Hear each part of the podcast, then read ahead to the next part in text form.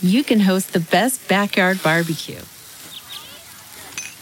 When you find a professional on Angie to make your backyard the best around. Connect with skilled professionals to get all your home projects done well. Inside to outside, repairs to renovations. Get started on the Angie app or visit Angie.com today.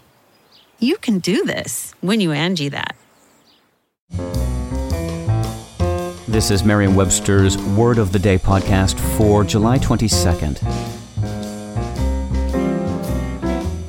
Brought to you by the new Merriam Webster's Advanced Learners English Dictionary, designed for students and teachers of English as a second language. Learn more at learnersdictionary.com. Today's word is chicanery, spelled C H I C A N E R Y. Chicanery is a noun that means deception by artful subterfuge or sophistry, trickery. It can also mean a piece of sharp practice, as at law, a trick. Here's the word used in a sentence. The mayor's spokeswoman quickly denied the charges of nepotism, financial indiscretions, and political chicanery. The English writer John Evelyn lamented in a letter to Sir Peter Wyche in 1665 We have hardly any words that do so fully express the French clinquant, naïveté, chicanerie. Evelyn and Wyche were members of a group called the Royal Society, which had formed a committee emulating the French Academy for the purpose of improving the English language. We can surmise that, in Evelyn's estimation, the addition of chicanery to English from French was an improvement.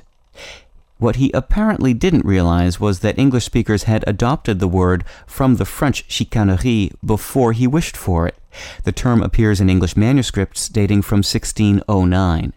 Similarly, clinquant, meaning glittering with gold or tinsel, dates from 1591 in English, and naivete, on the other hand, waited until 1673 to appear. I'm Peter Sokolowski with your word of the day. Visit the all new learnersdictionary.com, the ultimate online home for teachers and learners of English. A free online dictionary, audio pronunciations, custom study lists, and interactive exercises are available now at learnersdictionary.com.